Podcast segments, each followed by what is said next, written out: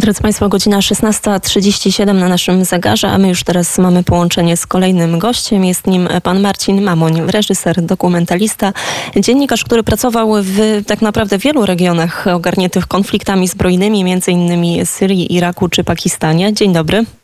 Dzień dobry, witam.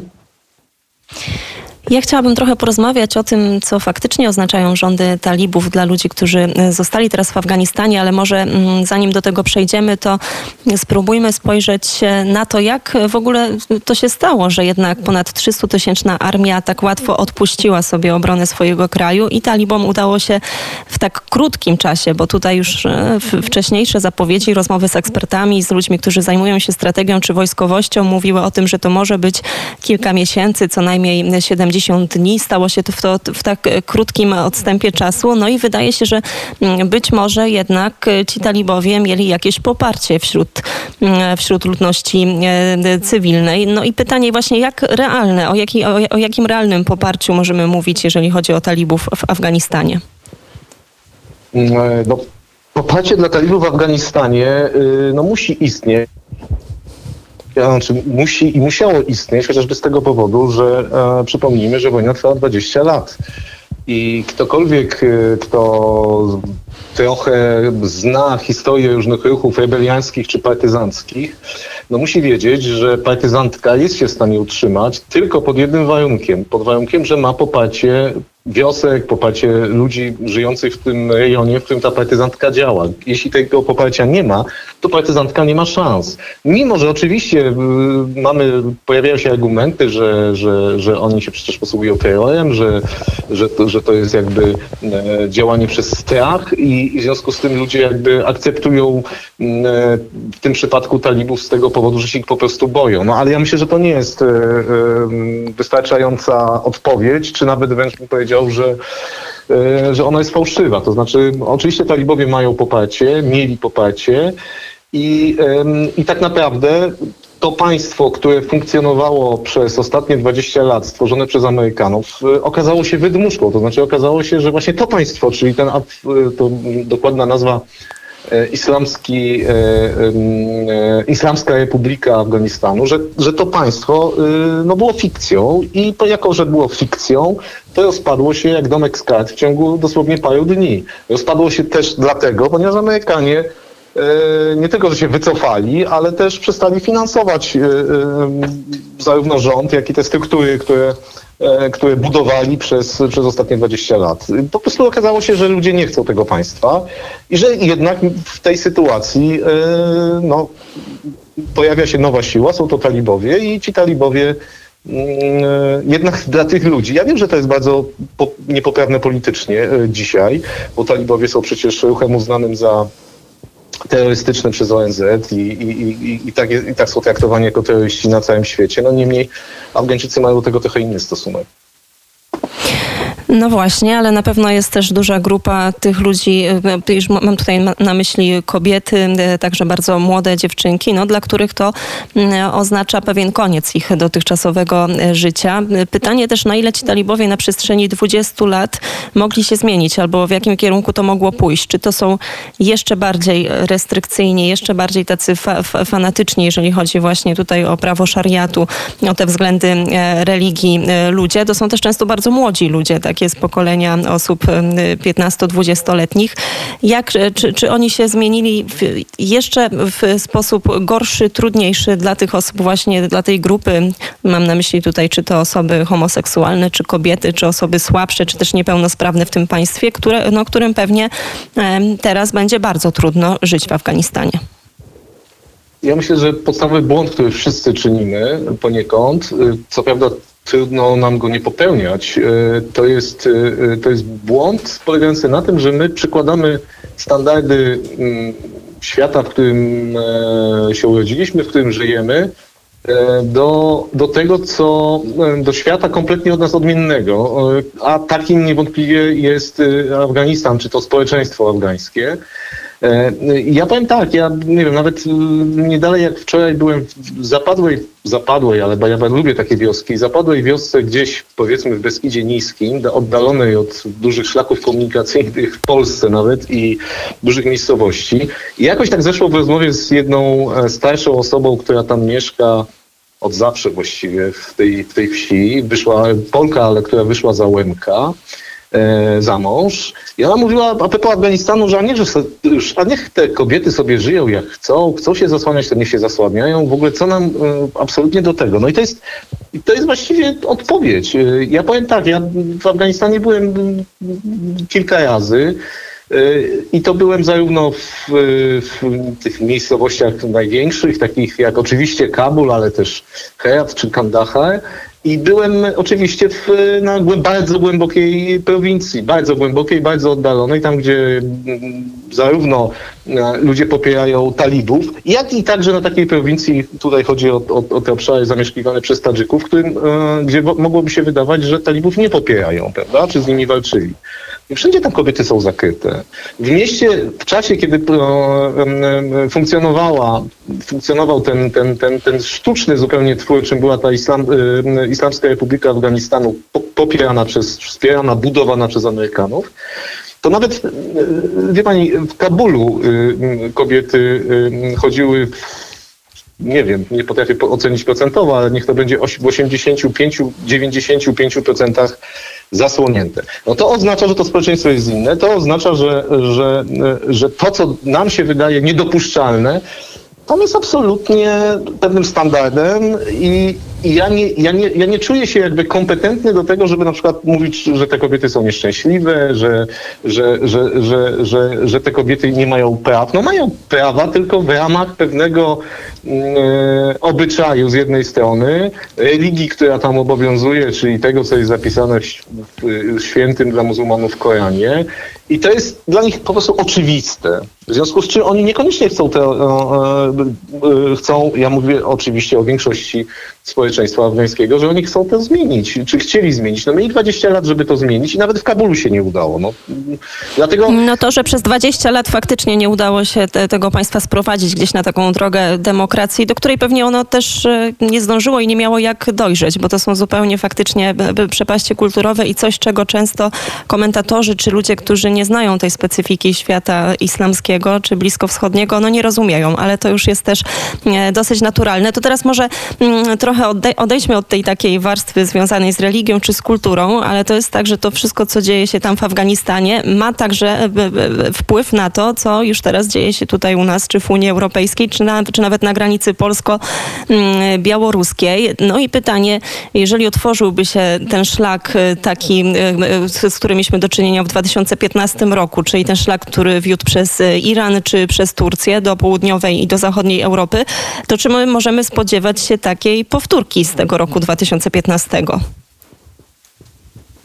Cóż, y, no, to jest o tyle pytanie e, e, dla mnie trudne, ponieważ oczywiście nie znamy przyszłości. Z przeszłości wiemy, że takie sytuacje były możliwe. Pani wspomniała Turcję, więc, więc wiemy mm, w jaki sposób i kiedy to się stało. To się bodajże w 2015 roku mniej więcej zaczęło. Natomiast y, ja bym też tutaj powiedział coś, co być może znowu jest y, przeciwne temu głównemu nurtowi e, komentarzy e, związanych z, z tą migracją Afgańczyków przez Białoruś. Ja myślę, że to jest gra e, prowadzona przede wszystkim przez no, Białoruś czy, czy prezydenta Białorusi, Aleksandra Łukaszenkę. Być może za wiedzą, być może za inspiracją rosyjską. Możemy założyć, że tak też jest, ale myślę, że to jest gra obliczona na jakieś doraźne efekty. I, y, I przede wszystkim ja bym absolutnie nie łączył tego, co się dzieje w Afganistanie, e, z tym, że są migranci afgańscy na granicy z Białorusią. To znaczy, e, po pierwsze, e, ci migranci jakby dotarli przez różnymi drogami oczywiście do Białorusi, zanim tak naprawdę talibowie opanowali cały kraj i ogłosili powstanie kolejnego islamskiego emiratu w Afganistanie. Więc to było wcześniej, to po pierwsze. Po drugie, nie jest ich tak stosunkowo dużo w porównaniu chociażby z y, obywatelami Iraku, którzy, którzy tam bardziej masowo mm, docierają y, y, na Białoruś. No i wreszcie, po trzecie, ja myślę, że mm, fala imigrantów, która miałaby, mogłaby ruszyć z Afganistanu, ale tu ważne, nie dlatego, że, że władze objęli talibowie, tylko dlatego, że jest to kraj nieprawdopodobnie biedny, gdzie jakby głód i takie no, sprawy, które dla nas są niewyobrażalne, e, brak wody, brak prądu, no, no właściwie no, kraj bardzo ciężki do życia. No, jakby oni chcą przyjeżdżać do tej Europy z, głównie z tych powodów, że chcą po prostu lepiej żyć, co jest absolutnie wytłumaczalne i, i, i, naturalne. To jest powód tej migracji. Ale myślę, że Rosja nie będzie zainteresowana do końca puszczeniem takiej fali, bo ta fala, gdyby do, do takiej w ogóle doszło i gdyby Rosja była skłonna otworzyć swoje granice dla nich, jest bardzo niebezpieczna dla samej Rosji. Więc oczywiście Rosja A co na przykład z Turcją? Przepraszam, że, że weszłam e, panów zdanie, ale co na przykład z Turcją albo z Iranem? Bo przecież mieliśmy takie przykłady, że e, Erdogan szantażował wielokrotnie, czy to kraje Unii Europejskiej właśnie wpuszczaniem takiej fali migrantów. Czy nie ma takiego ryzyka, że Europa ponownie stanie się takim zakładnikiem właśnie na przykład Turcji i będziemy e, cały czas musieli znów chodzić, jakoś układać się z tymi przywódcami tylko po to, aby nie mieć kolejnej jakiejś wielkiej fali nielegalnych migrantów, tudzież uchodźców? Y, no łatwo powiedzieć. Y, problem polega na tym, że e, Erdogan czy, czy Turcja problem z imigrantami ma e, no, gigantyczny. Znaczy, nie wiem, no, wydaje mi się, że jakby nie wiem, czy w ogóle porównywalny do tego, co się e, do całej Europy. Jednak, e, jednak do, do Turcji e, wpłynęło no, tych imigrantów nie tylko przecież z, z Bliskiego Wschodu, ale właśnie między innymi z Afganistanu, z Azji Centralnej. No, no, no, no, no, gigantyczne tłumy, w związku z czym ta Turcja ten problem ma i ona też musi ten problem jakoś rozwiązać. A, no i Turcja prowadzi swoją politykę, no to jest kwestia pewnych interesów.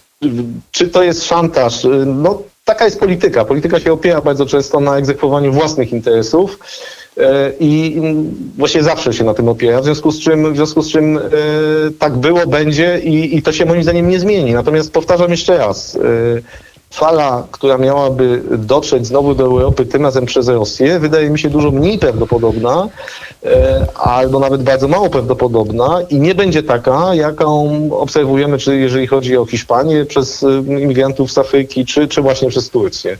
Więc ja bym mm, i, ale oczywiście, oczywiście zawsze jest tak, że taka fala nawet niewielka może być w jakiś sposób wykorzystywana przez Rosję po to, żeby y, zaszkodzić Zachodowi, bo to są główne priorytety w tej chwili polityki rosyjskiej.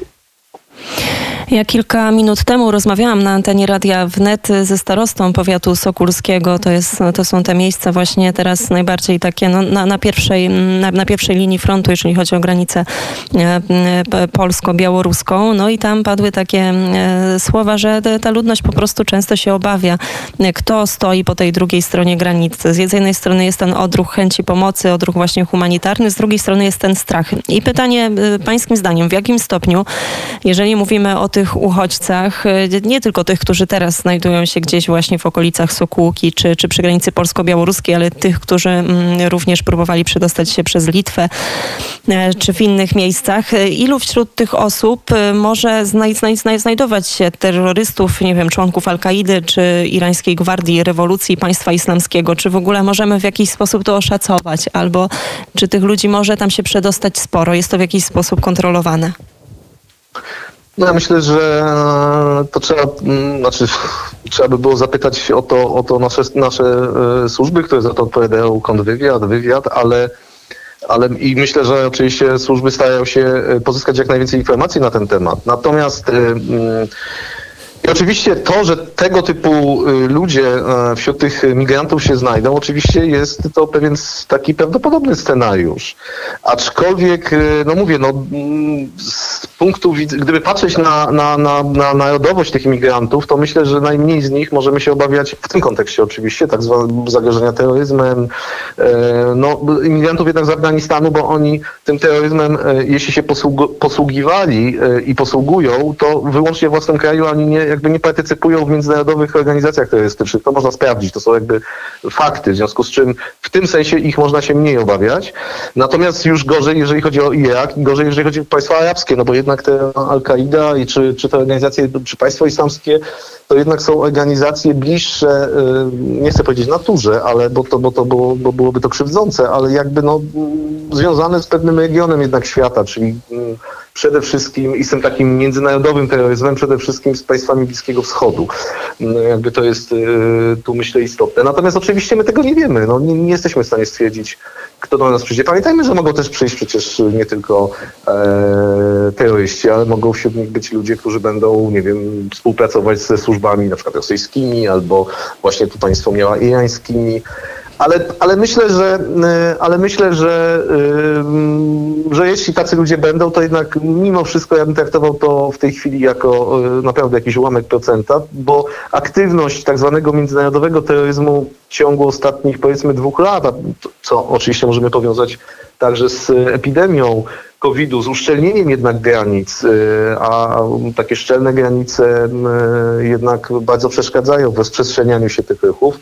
Więc y, ja bym tego w tym kontekście, y, znaczy nie uważam, że to jest jakieś takie podstawowe zagrożenie, ale oczywiście no, problem polega na tym, że państwo polskie powinno wiedzieć, kto do nich dociera, tak? kto, y, kim są ci ludzie. No oczywiście, no jak to można zweryfikować? Tym bardziej, że czasami się wielokrotnie bywa tak, że, że do Polski usiłują się dostać ludzie, którzy w ogóle nie mają żadnych dokumentów, więc tym bardziej weryfikacja ich może być no, prawie że niemożliwa. Bardzo dziękuję za komentarz. Gościem Radia Wnet był pan Marcin Mamoń, dziennikarz, publicysta, który e, współpracował innymi w Syrii, Iraku, wspomnianym już Afganistanie czy, czy Pakistanie. Bardzo dziękuję za rozmowę. Dziękuję również. Kłaniam się.